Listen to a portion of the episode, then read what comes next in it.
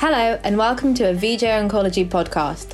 We are a global open access multimedia channel that brings you the latest research updates in oncology through innovative digital media. Today, we'll be hearing from several leading experts in breast cancer discussing key highlights from the annual San Antonio Breast Cancer Symposium, including updates in immuno-oncology, novel targets, and the latest trial data. First up, we hear from Sangeetha Reddy of UT Southwestern Medical Center as she discusses the latest data in immuno-oncology, including updates in the Keynote 86, NCI 10013, and AIPAC studies.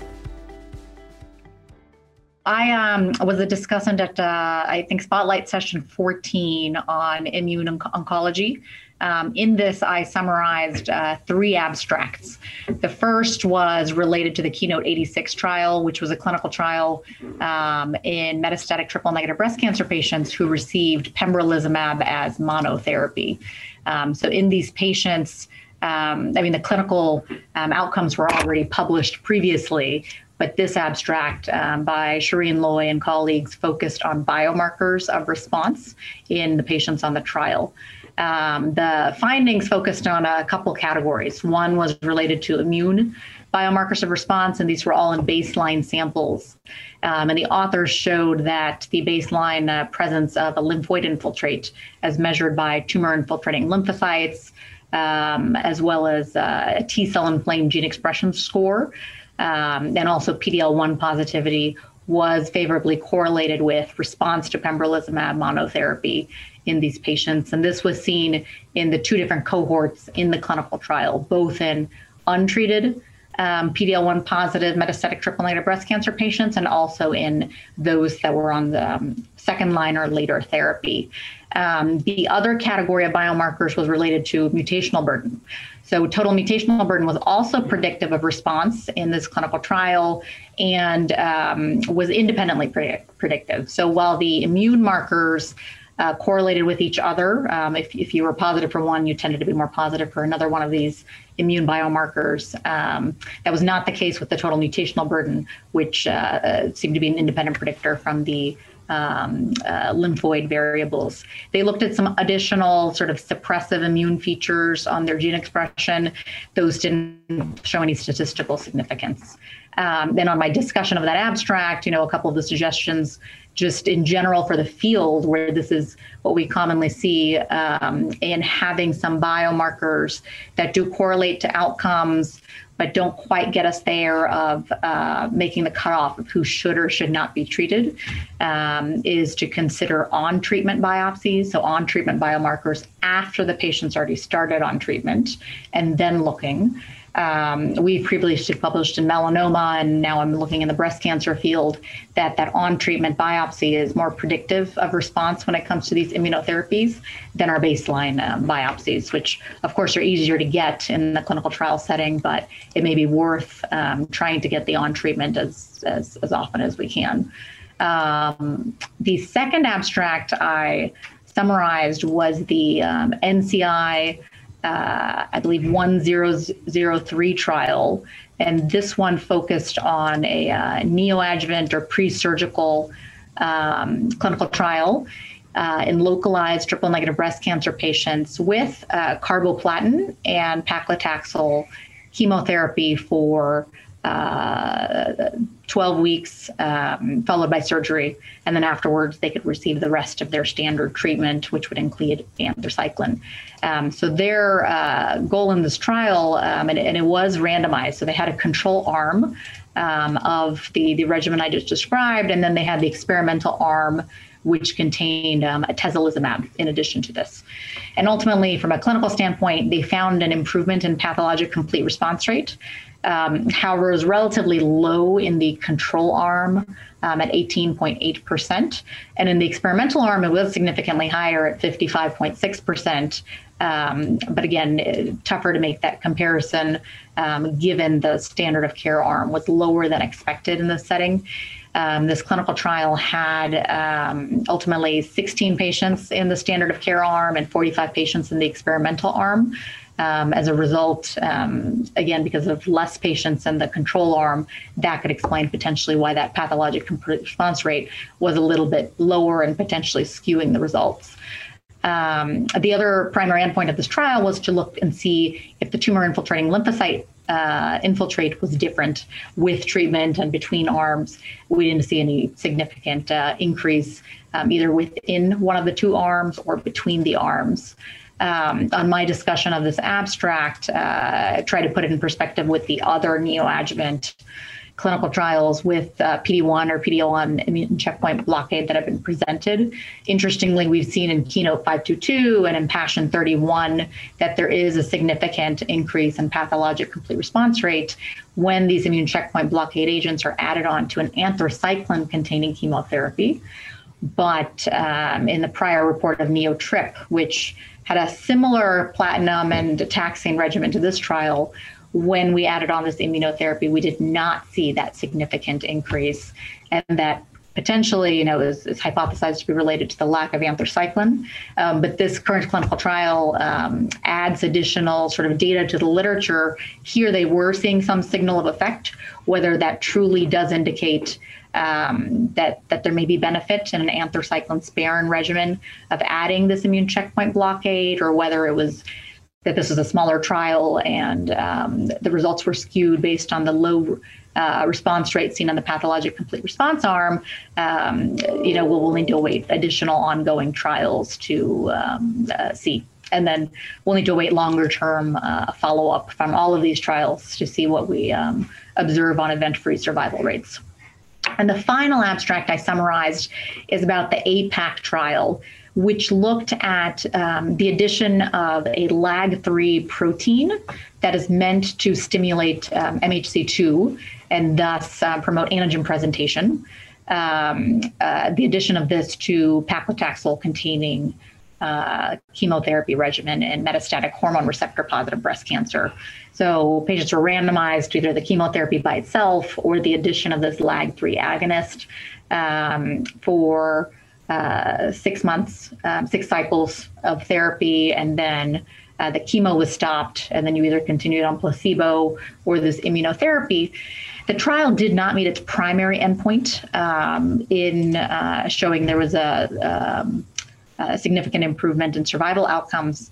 Um, however, it was interesting on their subgroup analysis because in those younger than 65, for example, they saw uh, over a seven month improvement in overall survival in that cohort.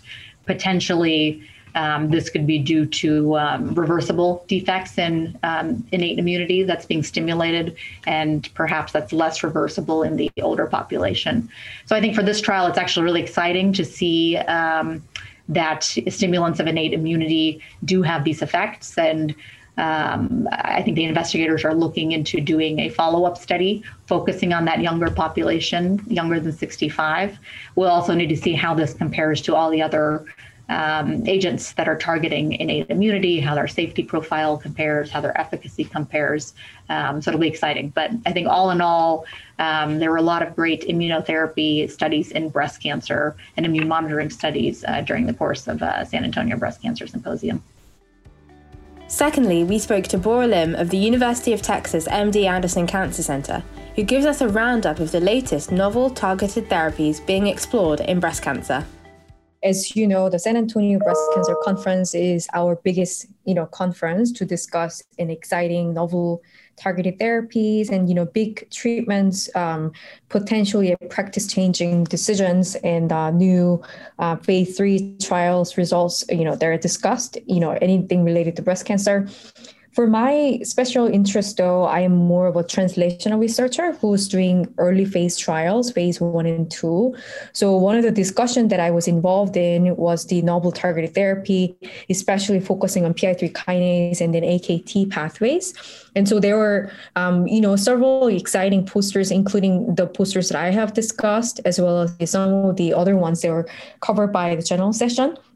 So a few of the items that I could take on, uh, on from the take-home message from those discussions and the general sessions that were involved is certainly uh, this is a new era, the targeted therapy in breast cancer, especially in HER2 negative subtypes, for example, ER positive or triple negative, has boomed again. You know, um, there were like one or two large studies that were being presented, you know, over the years from targeting PI3 kinase, such as SOLAR study, um, or you know there was also like new the akt inhibitor study that we were waiting. So those results are coming in.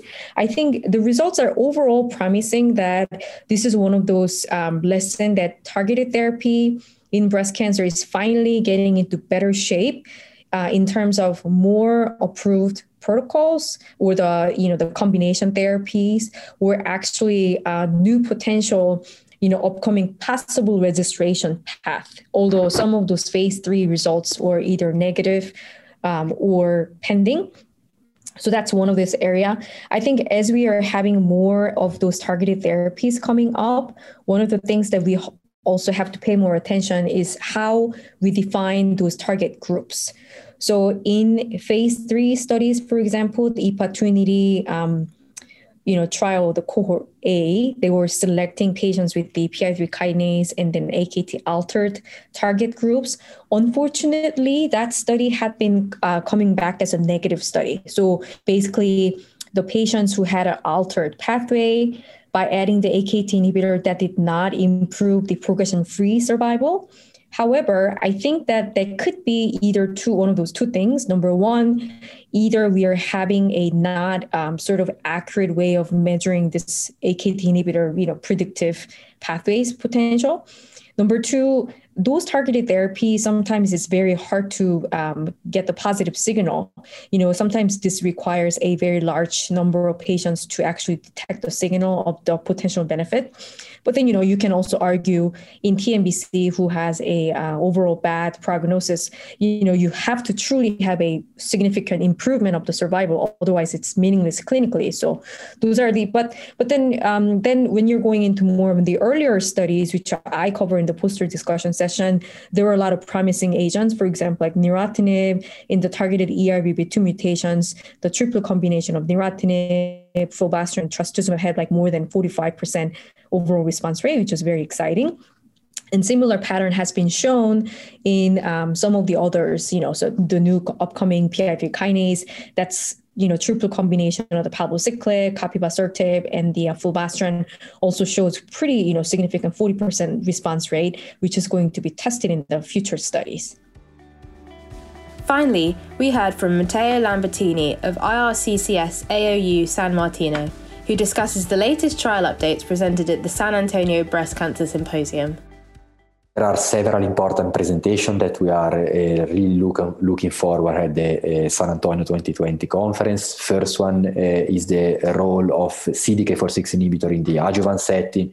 We will hear more data from the Monarch E trial, and we will have the presentation of the Penelope trial with the use of palbociclib. We had a negative press release so apparently palbociclib uh, does not improve the outcomes of uh, early breast cancer patient, but here we are going to see the actual results of, uh, in this setting.